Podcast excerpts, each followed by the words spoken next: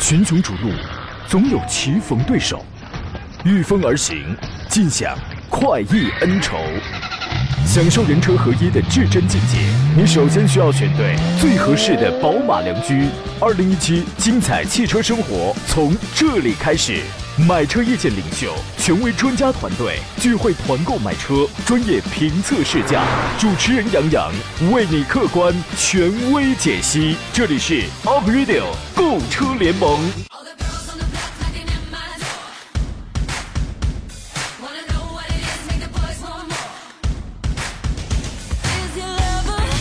来，诸位，节目开始直播了，欢迎在星期二的上午时间收听山东交广 Aprilio 购车联盟，我是杨洋，在济南问候全省的汽车朋友。今天是星期二了，对吧？距离新年的钟声啊，还有最后倒数五百个数了。说可喜，说可叹的都有。常听人说，这个新年祝福里头呢，有祝您越来越年轻，对吧？这表达了一种很美好的祝愿。后来呢，我也琢磨，这人怎么才能够变年轻啊？你说我们活到这把年纪了，怎么才能这个如时光倒流一样，越活越年轻嘞？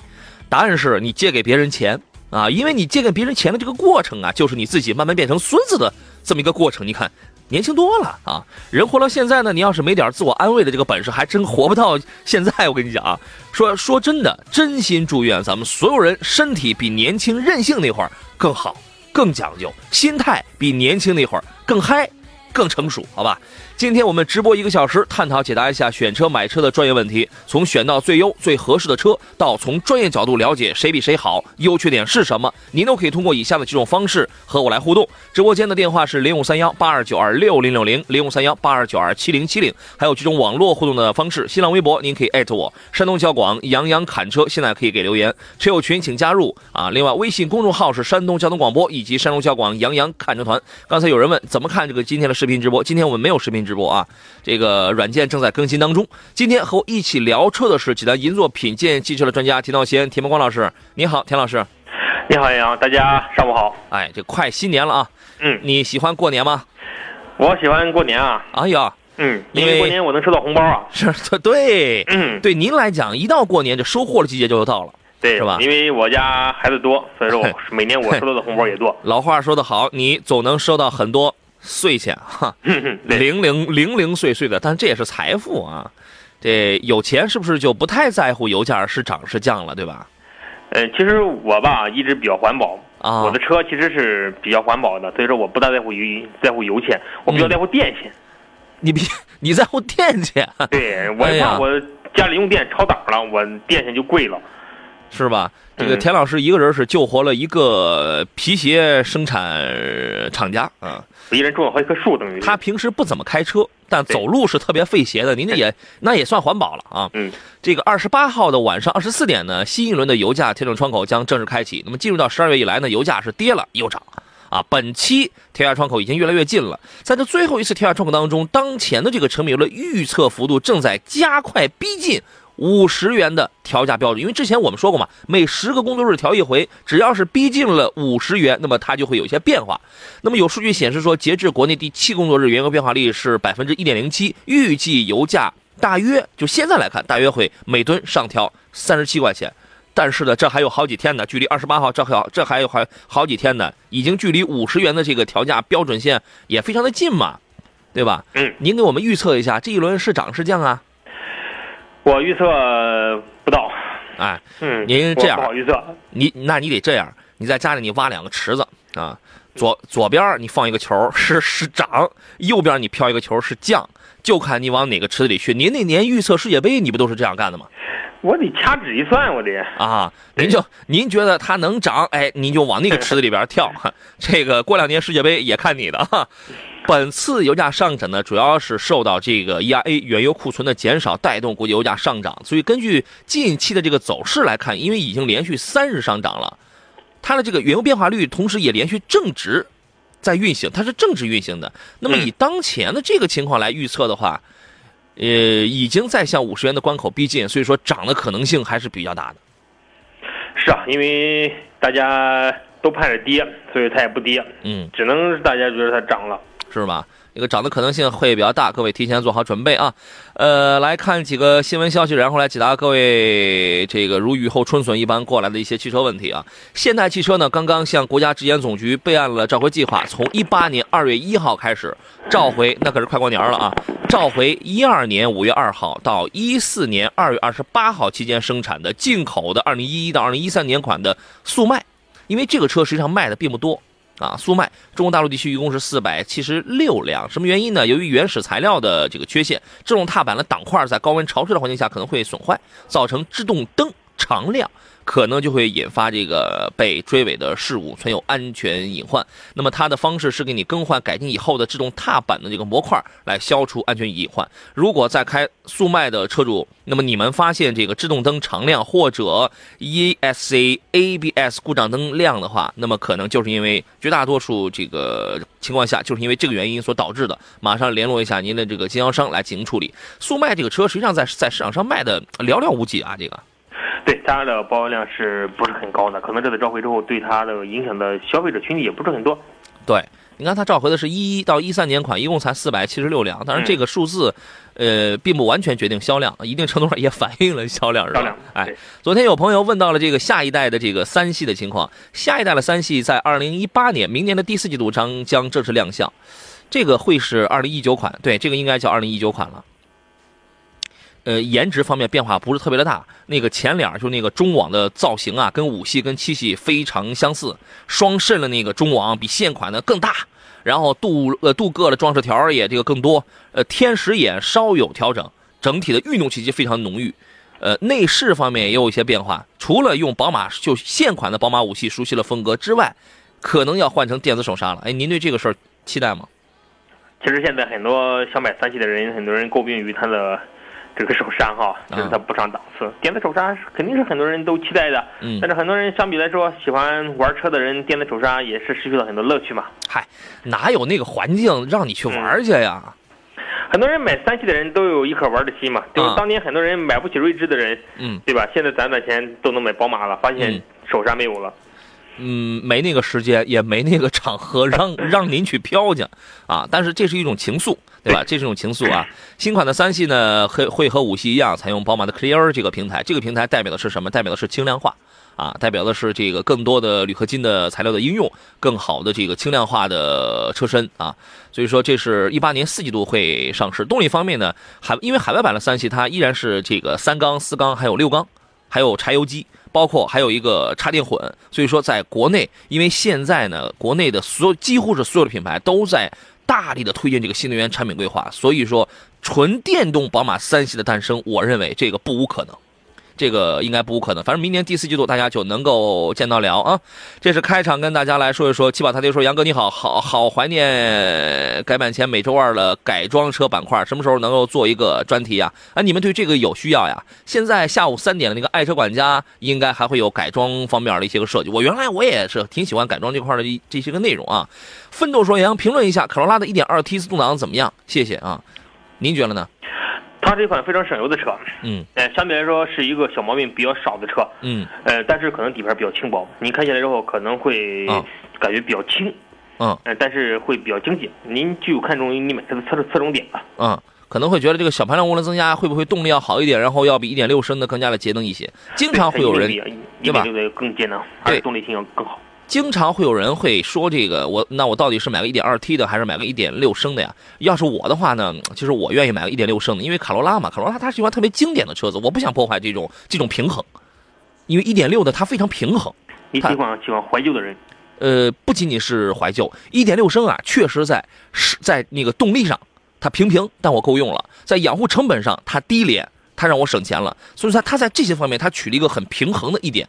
虽然一千五百转它就可以这个一点二 T 它就可以开始介入了，但是你说实话，那你要驮上几个人的话，这个动力来的还是要慢吞吞，对吧？你达不到这个转速的时候，它还是一个1.2升一个呃小排量车啊。好了，我们进入广告，马上回来。好了，我们继续回到节目当中。呃，阿健说，现在的车呢，造的是越来越运动啊。可是，在一个堵成翔一样的城市城市当中，运动有那么重要吗？舒适型，啊，应该是舒适性可能会更加符合实际吧。哎，我其实我觉得现在大家你到各个城市啊，到各个地方其实都差不多，真的可能没大有什么场合啊，有什么空间让你玩命的去运动。当然，当然你这个这个机会也是、好找的，也是能找到的，对吧？这个不是有那个经典台词吗？这家伙就一个红绿灯，整得我热血沸腾的，你上哪运动去啊？这是明摆着的事儿了。呃，来看一下其他朋友挑车买车的问题。各位遇到了问题，您可以呃，您可以通过电话零五三幺八二九二六零六零或零五三幺八二九二七零七零直接跟我们来进行交流，或者发微信、发微博、发发 QQ，我全部都可以收得到。我们专业解答你怎么去挑车，挑什么车，呃，谁比谁优啊，谁比谁更合适这样的一些问题啊。易倾城说的是，我问一下雷诺的科雷嘉两点零升这个车怎么样？同价位的哪款哪款车可以跟它比较一下啊？田老师，你觉得是买科雷嘉呢，还是买那个逍客呢？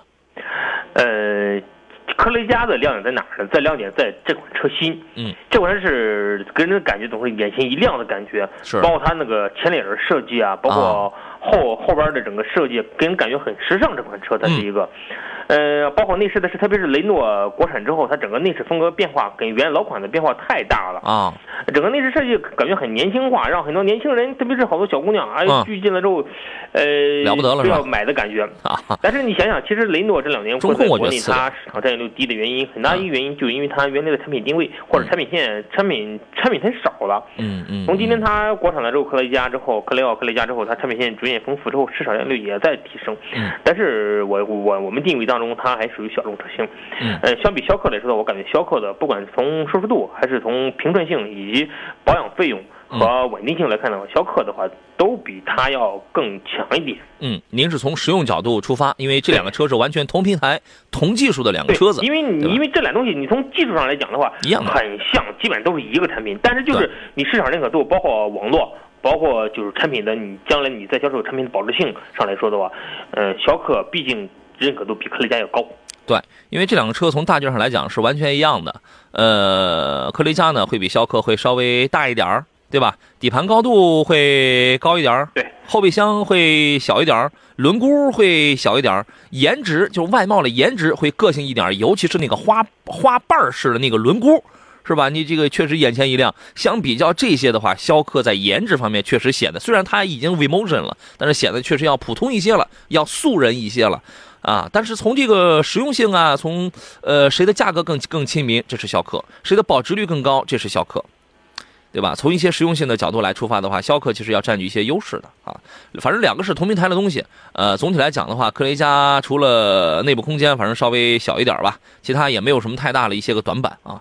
呃，考虑个性的话，您可以买。奋斗说：“杨洋，谢谢。下午呢，我就去看1.6升的这个卡罗拉。哎，我觉得看1.6升的卡罗拉这个还是 OK 的啊。再来看一下其他朋友的一些个问题。呃，人我行说，杨洋你好，我想咨询一下奥迪 A8 和奔驰 S 级的各自的特点，四十岁左右开，我该怎么选？谢谢。您怎么看？呃，两个产品其实定位有很大的重叠哈，但是嗯你发现它的定位其实也是不一样的。S 的定位其实按理说现在它从价位定位上来看的话，它是要更高的，嗯因为 S 它现在的入门价格要比 A 八的入门价格要高接近十到十五万的一个价差，嗯，十到十五万其实在现在其实又是一个级别的车型了。对，呃，所以就是这里面还要看预算、看用途。如果您的预算是花六十到七十万之间，嗯你买一台豪华品牌车的话，买一台 D 级车的话，那我觉着你在这个价位市场选的话，特别是作为商务用车，A 八的优势是特别明显。因为 A 八这在这价位当中，A 八完全符合您的这种购车预算，而且 A 八相比来说它的豪华程度啊、舒适程度啊，嗯，在豪华车当中也是首屈一指的。但如果您的预算购车预算到了九十万，甚至是落地在一百万左右的话，那我感觉其实 S 的感觉会。给人的感觉可能会更高、更更高档，您带出去的这种带来的这种气质可能会更好一点。嗯这里边就是看预算。其实就两个车的舒适度啊，包括就是维修费用啊，各个方面来说的话，其实都差不了很多。嗯，而且如果你的预算还可以再高的话，你买 S 级的话，直接就可以买那个迈巴赫级的。啊，对，迈巴赫现在还在好多地方加价呢。对，呃，自从这个收购了之后呢，其实大其实都是同平台的东西，但是为什么呃我会说在预算充足的情况下要买迈巴赫呢？就是因为它这个量它太少了，尺寸更大，量更少，是吧？因为你上到这个价位，你玩玩点特殊啊，这个还是有点意思，还是有还是有那么点意思。您上了一百万买车的话，其实还是豪华品当中体验的还是豪华，还是舒适，还是这种呃场面。传奇说坐等新款的 Q 五和新款的 X 三，评论一下两者的特点吧，尤其是细节。太细的东西我们现在还没有见到，但在上周的节目当中我就已经说到过了。呃，新款的 Q 五呢，它叫 Q 五 L，因为它又加长两米九零八的这个，又是加长之后的这个轴距了啊。新款的呃车型出自 MLB EVO 的这个纵置的。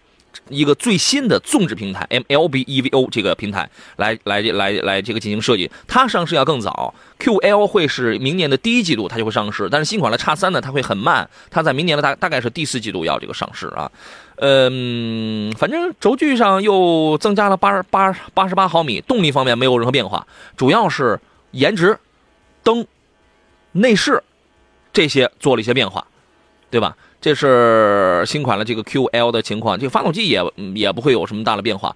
叉三这个要叉三的，首先它的尺寸现在的说法是要保留和海外版原汁原味的，我不加长，它还是保留这么一个东西，而且我也不改前驱，我还是纵置，我还是后驱啊，呃，但是。整体的设计风格上已经无限的向 Q 向向那个叉五向叉五在这个进行靠拢了，呃，整个内饰的风格是五系的风格。你你现在你看到五系是什么样，咔出来就会是什么样啊。从海外版本还是那个 B 四八的两点零 T 的这个高低功两个版本，呃，其中会出一个 M 四零 I 一个版本，那个配的是 B 五八三点三点零 T 的三百六十匹的那个马力的这个三点零 T 的涡轮增压啊。现在来说，基本这个就是这样。明年有一个第一季度的了，也也也有一个得到下半年的啊，您可以这个等待吧，您可以观望一下。再来看一下其他朋友的问题，这是雨中漫步问的是宝骏五幺零啊，宝骏五幺零，这个就发了这么简单几个字，您怎么看呢？其实我们评价宝骏五幺零机型，它发的这几个字样很简单。其实这一这是一款市场当中相比来说还是比较畅销、综合性价比比较高的一款车。嗯。比较平衡的一款车，呃，在这个价位当中，它没有明显的优点，但没没没有明显的缺点，它是一款比较中性，就适合于家用，您平时代步用还是可以的。嗯，优点就是反正长得小蜜蜂眼儿，长得比较的时尚。嗯，对，这一点也是很多人喜欢的，但是也很多人不喜欢它的原因。嗯，觉得不够大气是吧？对，但是这花花多少钱办什么事儿啊？这个缺点呢，就是。嗯，空间小嘛？对，空间小，尤其是后排空间确实要略小。另外，这个悬架跟底盘确实要偏硬一些，就是舒适度啊要略低一些。还还，反正还是那句话，你在哪个价位，你花多少钱，你就你就瞄准这个价位，我我们该办的事儿就可以了。你那你不可能，你买个四五万、五六万的车，然后给你来一个这个像刚才讲的了迈巴赫级的这种享受，这怎么可能，对吧？啊，纳豆说，主持人蔚揽这个车怎么样？我看的是两点零的两驱，两点零的两驱蔚揽啊，您觉得呢？呃，蔚揽这款车型，其实你看到吗？它市场定位现在降价之后啊，它定位是一个市场的空白。您在选择这种旅行版跨界车的时候，您花接近二十八九万，嗯，现在不到三十了。对，其实是这个价位当中你买不到其他产品了。嗯，没有没有其他没有其他竞品，要买其他竞品，包括 A 四 L 的，您购买价格到了接近三十五万近四十万价格，价格要略贵一些是吧？对。所以说，就是你，它是一款特立独行的车。你要是真喜欢这种车的话，在这个产品当中，你只能选择它。对，其他的虽然沃尔沃的 V 四零也在说，我也我也是一款旅旅行车，但您那也太小了，对吧？高尔夫的这个旅行车，你觉得怎么样？高旅小啊，嗯，高旅相比于，呃，相比于蔚揽迈腾旅行版的相对来说的话，它太小了。对，完全不是一个级别的车。缺这个话，我觉得就用一句话来这个说明就好了。你在二十来万，你如果真的很喜欢这个旅行车的话，你现在确实你没有什么其他的选择。对你，只有在国内你可以去看看一看，特别是进口车里，你选一选，没没有没有这样的产品，只有这一款啊。对，好了，我们要插播一条口播广告了。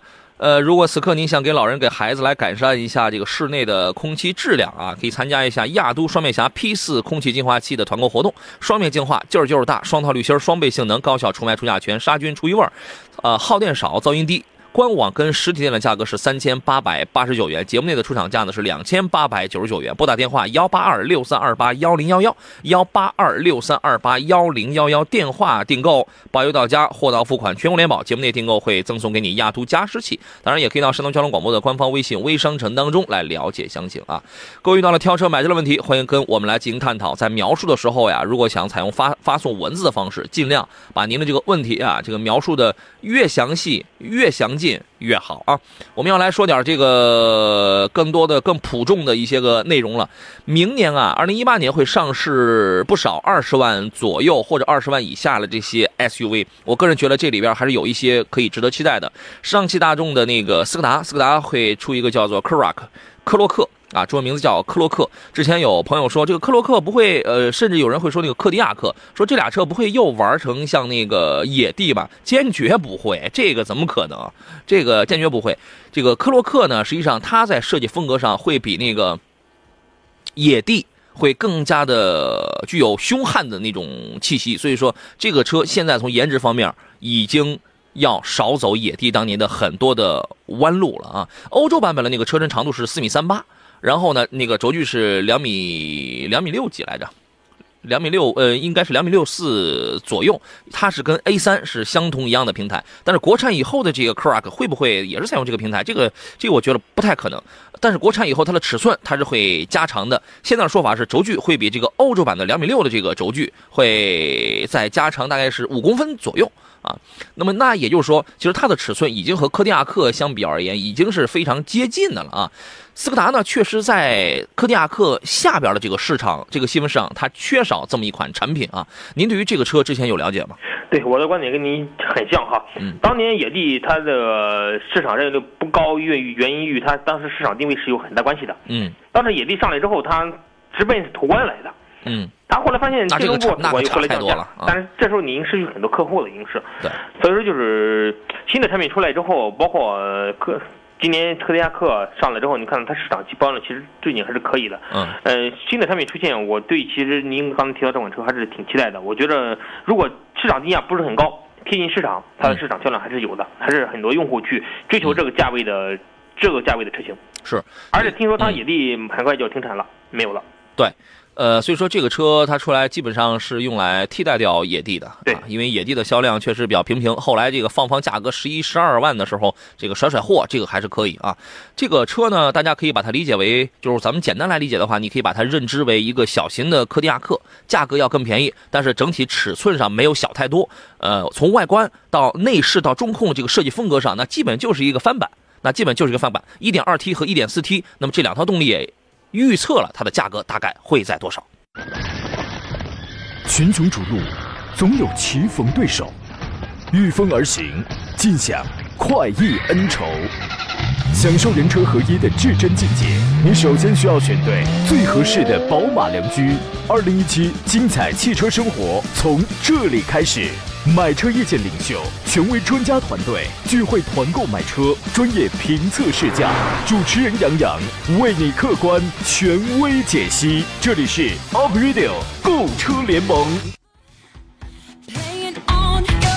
好了，诸位，欢迎继续回到在星期二上为为您直播的 April 购车联盟的节目当中，我依旧是杨洋啊。剩下半个小时，我们探讨解答一下选车买车的问题，从选到最优最合适的车，到从专业角度了解谁比谁好，优缺点是什么，您都可以跟我们来进行探讨。电话是零五三幺八二九二六零六零零五三幺八二九二七零七零，可以直抒胸臆。另外呢，还有几种网络互动方式，您既可以在新浪微博上直接艾特我，山东交广杨洋侃车，也可以在我们车友群当中来发言，还可以通过微信公众账号。我们微信公众平台有两个，一个是山东交通广播，一个是山东交广杨洋看车团。后一个直接搜索小写的拼音全拼杨洋 FM 幺零幺幺，你直接发言，我全部都在开通着啊，全部都可以看到你的问题。今天做上课呢是来自山东银座品鉴汽车的专家田道贤、田光光老师，田老师你好。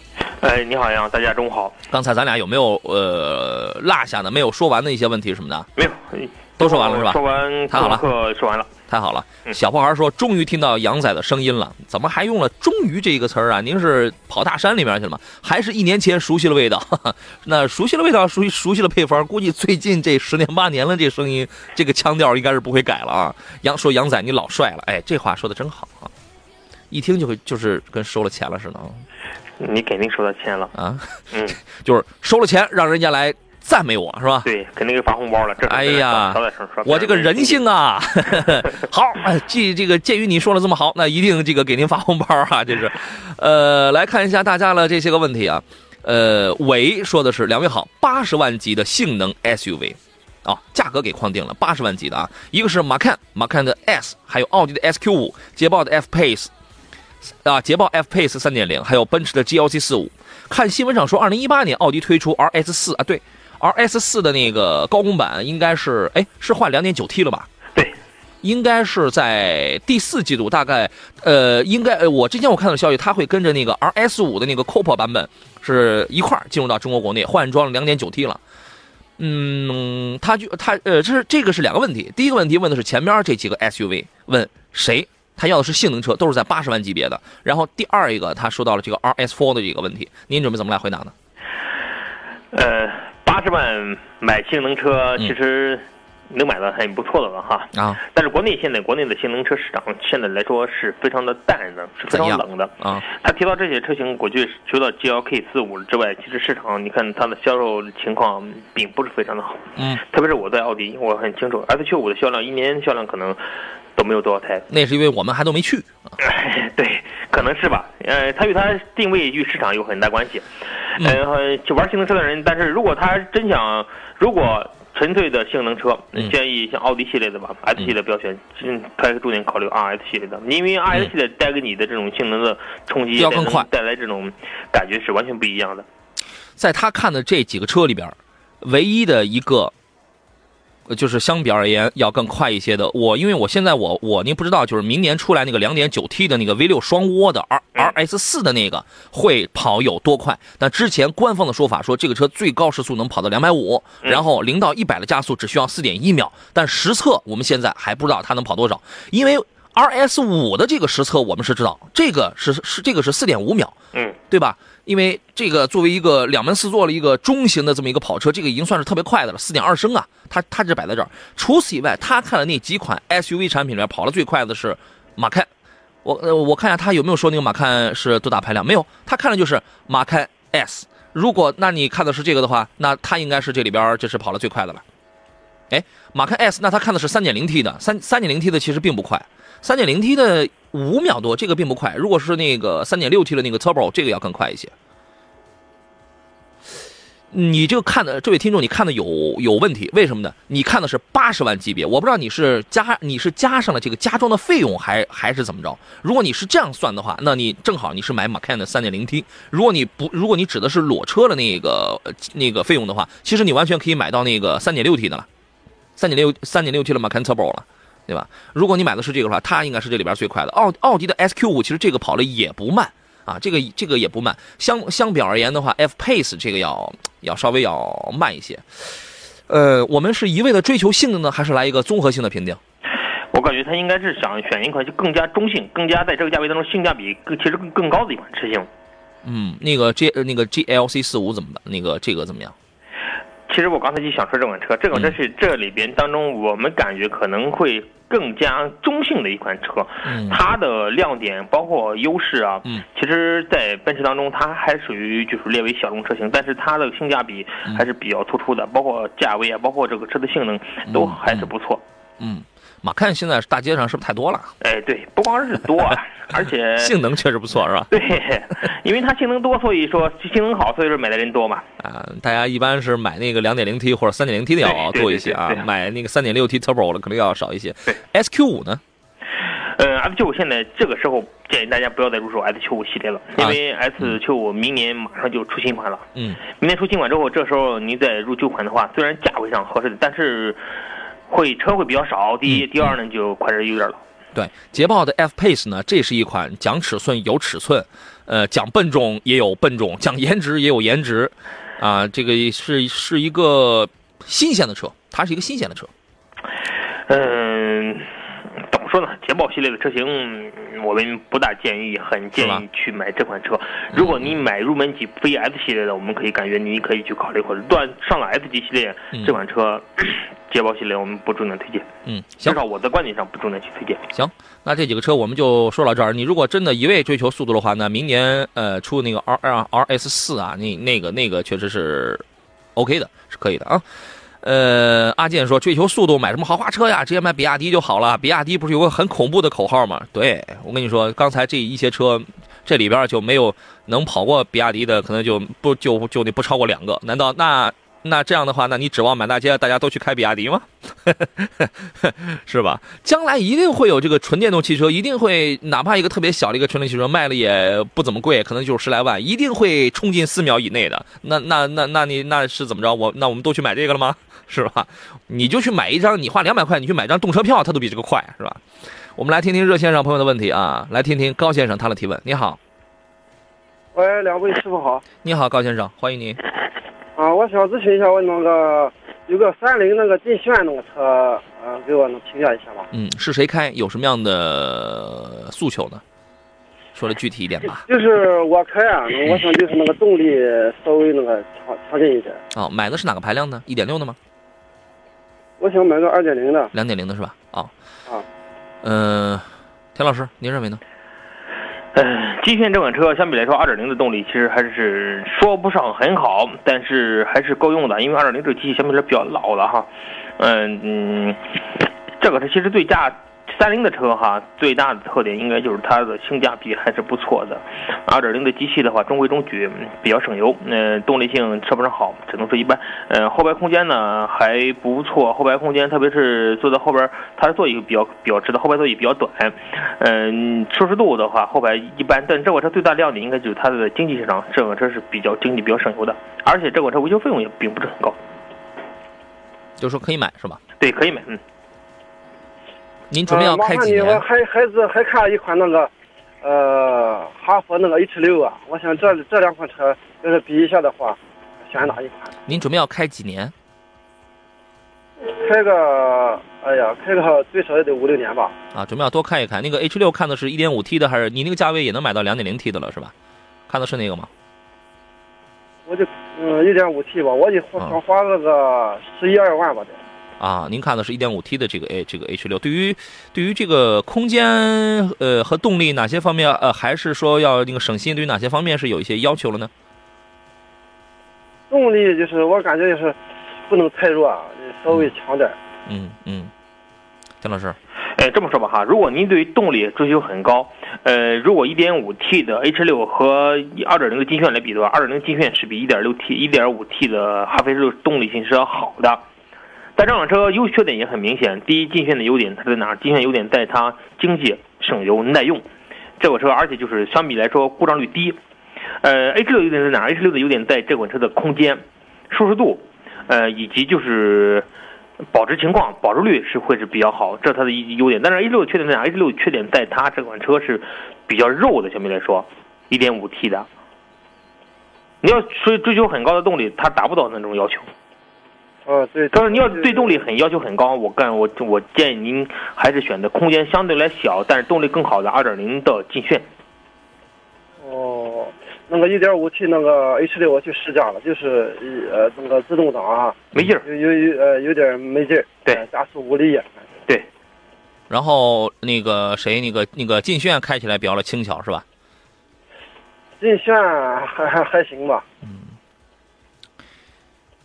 我建议啊，嗯，我我个人建议啊，如果你想考虑一个比较平衡一点的选择，劲炫除了现在销量平平之外呢，讲一个平衡点的选择啊，就是动力也也够用，你也你也不太嫌它这个尺寸小。啊，这个以后用起来呢，也那个比较的省点心，因为因为劲炫这个车它没有什么太大的这个毛病，就是隔音差点。因为因为像这种小型车，然后用又它又用了三菱 CA 九的这发动机，这个发动机本身它噪音它就要它就要比较大，对吧？其他的呢，你看油耗也比较低，这个你花十万冒头，你还买了个三菱，因为很多人可能也会从小大家就喜欢三菱嘛，对吧？喜欢三菱的车。另外，这个发动机底盘还还真算是不错，不会有什么毛病。我我觉得你不如买这个，啊，好的好的，好吧？谢谢啊。好，好嘞，再见好，啊！谢谢两位师傅啊。您客气了，别客气。好嘞，拜拜啊！再见再见。这他妈叫着我想取经去了，这是进广告吧？好了，诸位，回到我们今天最后一段的节目当中，待会儿依然来看大家的这个问题，插播一个广告。如果您现在在考虑要更换一台优质的空气净化器的话，我们最近推出了亚亚都双面侠 P 四空气净化器的这个团购活动，双面净化劲儿大，双套滤芯，双倍性能，高效除霾除甲醛，杀菌除异味，耗电少，噪音低。官网跟实体店的价格是三千八百八十九元，节目内的出厂价是两千八百九十九元。拨打电话幺八二六三二八幺零幺幺幺八二六六三二八幺零幺幺电话订购，包邮到家，货到付款，全国联保。节目内订购赠送给您亚都加湿器，也可以到我们频道的这个微信微商城当中来了解详情。好了，今天的这个广告少一些，嗯，我很我很愉快啊。平安师傅说：“杨洋取经别忘了带上三个徒弟，哈，这个年纪太轻，现在没什么徒弟啊。师傅，你还在线吗？呃，我在线呢，啊，现在发型这个怎么样？嗯，现在剃光头了，老飘逸了是吧？对，来看一下，继续来看一下大家的这些个问题。哎，刚才我们车友群里有朋友还艾特我，我找一下啊。青山绿水江问的，他说：“请对比聊一聊卡罗拉的双擎和1.8升吧。为什么卡罗拉1.8升的售价比双擎还要贵呢？”哎，这这个确这个确实是啊。这个大家去买车的时候，然后你会发现，这个双擎版本的要比那个普通版本的还要便宜呢啊。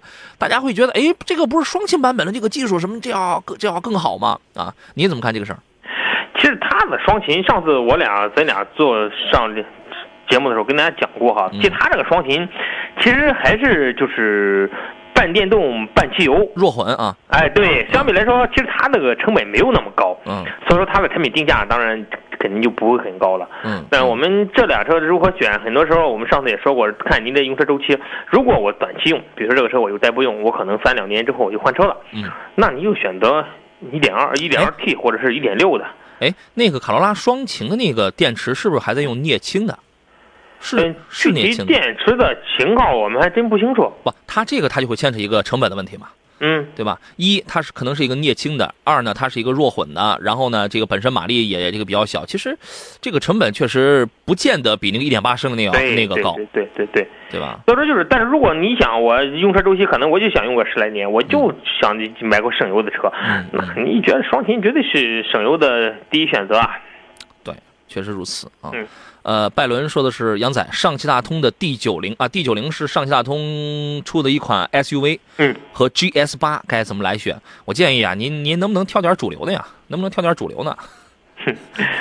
呃，这类车型，大通系列的车型其实大商务哈，嗯，嗯，其实还是非主流产品啊。对啊，挑个主流，挑个 GS 八得了，嗯，是吧？你这个这个格奇爸爸说，两位，我刚订了宝马的420 Li 的时尚版啊，那那那个祝贺你。其实现在到了年底的时候，BMW 的这个价格其实又涨了，涨钱了。对，它又涨钱了。现现在买不见得是多么合是多么合适。但是我今天早上我开车在路上，我还在想这事儿，你知道吗？因为中国人呢，我其实我们都一样，我们不一样，我们都一样，你知道吧？就是有的时候也会容易任性，有的时候我也想甩一甩手，我管它涨不涨钱呢，我就要开心的，我就得了。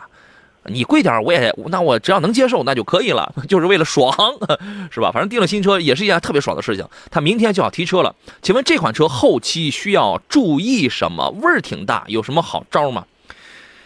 呃，有的人买了这个三系回来之后呢，也没闻出什么味儿来；有的人确实反映那个味儿确实是这个比较大了。咱们就先从除味儿，咱们先开始说起吧，好不好？除味没有很好的方法，嗯，除味只能是多开窗户。啊，不是这个时候可太冷了。哎这个其实 这个种味道哈嗯，大家可以，你可以用仪器测一测，其实它啊甲醛含量是非常低的，它更多的应该是真皮的出厂的一个真皮的味道嗯，或者一个地毯的味道。嗯哎，相比之下，它的危害是比较基本上是没有危害的，所以大家嗯没没必要担心。可能这味道会随着嗯人人那个进出人体的吸收是吧可能会在一两个月之后，可能就你就非常小了。就全都吸收了，是吧？哎，第一吸收，第二呢，你身体的味道压住了它了。我的对，你要哎，从现在开始咱们就别洗澡了，这叫什么节目？这是还那个不教人洗澡。这个您今天呢下了班之后抽空赶紧去买炭包，呃，不要买什么柚子皮啊、洋葱啊什么那些都没用。完了车上那你也不能，那你也不可能去洋葱是不能放的哈。对，车上你也没法去摆上几盆虎皮兰去了，是吧？你就买炭包，你就买炭包。然后现在虽然是冬天，但阳光还是 OK 的。你基本上五六天啊，一个礼拜，你把那炭包你你拿出来晒晒，你暴晒完了之后，你再扔进去，这样你就可以循环使用。多买炭包，你来上它几十个炭包，对吧？这是少花钱的方式。你要么呢，您就是在楼下，反正风不大的地方，您就停下车，好好晾吧，好好通风吧。啊，你也甭在车里边坐着，你拿一小马扎，你就在这个旁边，你坐着。当当你看完一本书的时候，那个味儿就散了不少了。也有什么光触媒的，也有空气净化器的，就是也有花钱儿的，有花个三三千来块钱，什么那个那个光触媒的那，就是那种，对吧？啊现在有一种简单的车内净化器哈，嗯很便宜，可能几百块钱能买到一个，呃，会能够增加车内的这种清新感，呃，但是它不有没有去去味儿的作用，它会使车内环境呃更好、更清新。它确实是能够吸附有害物质的，能够吸附一些甲醛。那那个亚都空气净化器，它专门有一款就是那个，对，您好您笑什么笑啊？没事，我是植入的很非常不错啊。那得感谢您，你知道吧？对 没没没没，我们不卖这款啊。亚都亚都空气净化器里边，它它就有一款那个车用的，而且它还分男女呢。我桌子上还摆了一个女款的，因为我、嗯因为我车上原来我就有了，因为我那它它是一个试用的。因为我车上原来就有，所以这个我还没用。就是说这一类的东西，实际上您您可以用啊。提了车后期需要注意什么？BMW 这个三系，因为新款的你买的是二零一八款的是吧？二零一八款的这个三系呢，屏幕反正也给立起来了，对吧？这个也有了，你想改就改。你要是你要是因为原来我们还搞还改那个 NBT，还改 EVO，什么？换个大屏幕，换个旋钮。反正现在的屏幕呢，虽然只有中间那一小点儿，但是也没必要再多改了。你您那个买了车出来之后，你要愿意改的话，至少改六个哈曼卡顿的这个音呃喇喇叭，你你可以出来改，这个几千块钱就可以了啊，加两个高音，加四个中音，这是一个最这这这个是一个最省钱的一个改法，因为三系的那个音响确实是是那个比较菜的。入门的三系现在也开始有那个，反正你看吧，因为原来是原来买买出来之后，因为它没有电耳，我们会加电耳，原来是。现在一直是没有座椅加热的，一直没有。冬天你如果想让媳妇儿这个一上车想暖和点的话，你可以加一个座椅座椅加热。呃，然后现在新款的我忘了，反正它取消了那个后视镜了，取消了 CD 了，取消了防眩目了。呃，如果有倒影有雷达的话，嗯，我觉得不大可能啊，我 我觉得可能不大可能。就是我觉得这个倒影什么这个你可以加一加啊。然后在使用上呢，之前有人说过那个新款的三系可能会漏这个防冻液，但是也有的车主也会烧防冻液，也有的车主他也没遇到过，他也没遇到过这样的情况，因为他现在他换的是水冷嘛，呃，慢慢用着吧，对吧？其他的我觉得就其他您还有补充吗？应该没什么好说的了吧？嗯，没有，其实这是一款很成熟的产品哈，对，没有什么多 多的你去额外的花钱去添加，更多的是对舒适性东西好好，看增加您用车的舒适度。对，好好开就行啊。科技爸爸说，我呢是一个多月前就订了车了，那个时候价格还可以，祝贺你，祝贺你啊！呃，努力奋斗说，大众的宝来跟朗逸1.6升都改成1.5升了，1.6肉还不知道1.5肉成什么样。不是，它是这样，1.5和一点六都是二幺幺的这个发动机，这两个发动机的动力几乎是完全一样的，它只不过是一个缩缸的这么一个产品。呃，家用偶尔跑高速一点五会不会提速太肉，提不起来很肉？你一点六的开成什么样，这个一点五的也差不多啊。宝来跟朗逸二零一八款的一点五升哪个好一些？哎，现在的车型是二零一八款吗？现在基本上都当然了，一208八款我不很确定到是不是一八款哈，但是确实换装了一点五的发动机。一点五的发动机其实从你可以从马力功率上来看一看，它比原来的是车是更有劲儿了嗯，啊。这但是个牵扯不到你是换了一点五之后更没有劲儿，但是它嗯确实比原来更更更经济了。大众车最近做燃油做的确实是在好比好多日系产品都要强哈。嗯，如果这里宝来跟朗逸这两个车对比的话，如果哈呃如果您对于空间要求比较大，嗯比如想选个大空间的，想选一款相对来说呃开着就是更舒服一点的一款车，我嗯建议选择朗逸的1.5。是吧？啊嗯，呃，其实刚才我在想的是，如果现在的是二零一八款的话，那么明年肯定就是二零一九款。明年嗯这个 Vol 呃 Volkswagen 家里边会有太多的这个新车出来。上汽家里的这个朗逸和宝来全部，因为它俩都还停留在 PQ 三四平台，对，一个很老的一个平台，这个平台已经不具备什么太多的延展性跟扩展性了。呃，你现在如果你现在要买车的话，你图一个优惠，因为这俩车现在降的都已经很很那什么了，宝来优惠完八万多嘛，对呀、而且你还能买自动挡了。对，很便宜了。已经很便宜了。你这个最你现在去买现款，它是很便宜的。明年他们要出的这两个新车都淘汰掉 P 股三四平台了。第一，颜值上，那个那个前脸改的就跟帕萨特跟迈腾是更像了，甚至比他们还漂亮了。嗯，然后侧面来看更优雅，尺寸又加长。咱们就说了是朗逸跟宝来，没这没说帕萨特啊。关键是换装了 MQB 的新平台。对，哎，大众未来的车型百分之八九十可能会都处于这个平台上，对啊，这个平台相对来说成本低啊，对吧？成本低，轻量化，配件通用。对啊，然后那个对吧？这个轴距会那个更大，因为你那个前机舱的这个这个设定尺寸它已经定住了，它已经一定了啊。剩剩下来就是你后边你愿意拉多长你就拉多长是了，是吧？那个会有一些新的变化，当然这是明年的新车啊。夏天热说，杨洋途观 L 可以加装前雷达探头吗？有推荐吗？这个我没有什么品牌推荐，但是但是可以加装哈。，对，但是加装是一定是可以的啊。努力奋斗说，宝来优惠两万六，朗逸优惠两万啊，因为因为朗逸卖的好，因为朗逸卖的好，朗逸是销冠，朗逸这是对对吧？因为朗逸相比来说，你看它指导价也贵啊。对，朗逸确实是这个多少年的这个销冠啊。原来如此说，迈腾的一点八哪里便宜啊？二十万三合适吗？您看它哪一个配置啊？这是这个哪里便宜啊？我建议您可以这个多对比一下，因为现在到了年底了，对于迈腾而言，它也并不是特别愁卖的事儿，对吧？所以现在买的话，真的对于很多车型不一定合适了，不一定合适了，不妨等过完年之后啊。我我是这么认为的啊，田老师觉得呢？是，这个时候很多车型都在涨价哈。已经涨如果上去了都你不着急，暗暗的涨上去了，对，已经偷偷的涨上去了嗯啊。好了，我们今天节目时间关系，我们就暂时先进行到这里了啊。更多的问题在节目以外的时间，你可以通过山东交广杨洋看车团的微信平台和我来取得联络。啊，收听我们绿色版无广告版的节目，可以登录喜马拉雅来找到杨洋看车这样的声音专辑。感谢田老师，咱们再见。好，再见。感谢电幕前的诸位，我是杨洋。明天中午的十一点，我们准时再来看您的买车问题。